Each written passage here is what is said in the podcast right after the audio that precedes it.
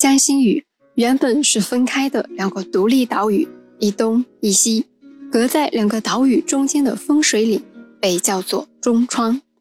前面关于江心屿是如何变成一个整体的岛屿，已经讲得很详细了，这里就不赘述了。我们说每个城市、每个地方都有他们自己的传说，这些传说也构成了历史的一部分，成为了民俗的添加剂。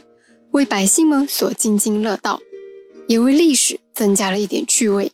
今天，让我们来看看江心屿上有哪些传说呢？相传很久很久以前，东岛的山峰上住着一头大象，西岛的山峰上住着一头雄狮。因为当时的江心屿是分开的两个岛屿，所以当中是隔着江水的。就是因为当中隔着江水。所以，大象和狮子各自为王，互不侵犯，大家和平相处。你有你的西岛，我有我的东岛，谁也不侵犯谁。所以，很多很多年啊，大象和狮子都是和平相处。后来的某一天，从四川的峨眉山上来了一位要在江心屿搭台讲经的高僧。高僧声名海外，所以。讲经的每一天啊，瓯江的两岸边都聚集了前来听经的少男信女。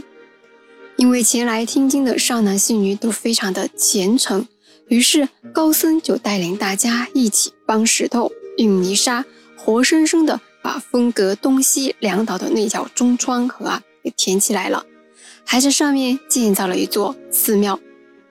我们说一山不容二虎。两个岛屿连在一起变成一个岛屿之后啊，那是大象当大王呢，还是狮子当大王？大象和狮子都想当大王，都想制服对方，互不退让，于是他们就经常发生争斗。那我们说高僧在岛上还好，法力高深，可以压制。但是有一天啊，高僧应邀到普陀山讲经去了。江心屿上只剩下一个瑟瑟发抖的小和尚。于是这一天的中午，狮子在西岛的山峰上对着东岛大吼一声，瞬间岛屿震动，震惊万物。这是打架之前先示威啊！东岛上的大象也不能输了气势啊，就对着西岛的狮子猛猛地翘头甩起长鼻子，用力一拍，好了。狮子没拍着，把一株大榕树拍倒在地，断成了两截，树的一大半还落在了瓯江里。这大象鼻子这么一拍，大榕树这么一倒，岛屿又是瞬间震动。说时迟，那时快，狮子张开血盆大口，一声狂吼就向大象扑过去。大象也仰鼻抬头，一声吼叫，向狮子扑过去。于是。两只神兽就撕咬起来，滚打在一起，岛屿瞬间震动不止，互相殴打、撕咬的血腥画面，请听众老爷们自行脑补。江心屿的岛屿下面，原本有一座龙宫，里面住着千岁的东海老龙王。本来啊，老龙王住在下面是安安静静、安享晚年的，可是。自从岛上的大象和狮子争斗以来，老龙王就没过过一天的安生日子。因为岛屿经常被震动，导致呢老龙王头昏眼花、脑胀，心生恨意。老龙王想教训大象和狮子的心也不是一两天了。刚巧了，大象和狮子大打出手这一日啊，刚好是龙王三公主的出嫁之日。龙宫里正在大摆宴席，海陆神仙都在参加宴会。这一震动还了得，震得龙宫都摇晃起来了。我老龙王的面子往哪里搁呀？我不要面子的吗？顿时火冒三丈。于是老龙王召集了龙宫里所有的虾兵蟹将上岸教训大象和狮子。老龙王法力多大呀？片刻间，天地昏暗，响雷不断。狂风不止，一排排巨浪向江心屿席卷而来，把正在岛屿上打成一团的大象和狮子瞬间就卷进了瓯江里头。最怕空气忽然的安静。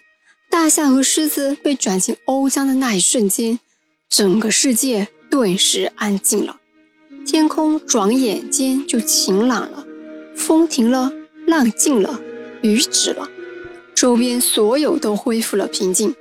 瓯江两岸边的田园屋舍都没有被损坏，老百姓的生命财产安全完好无损。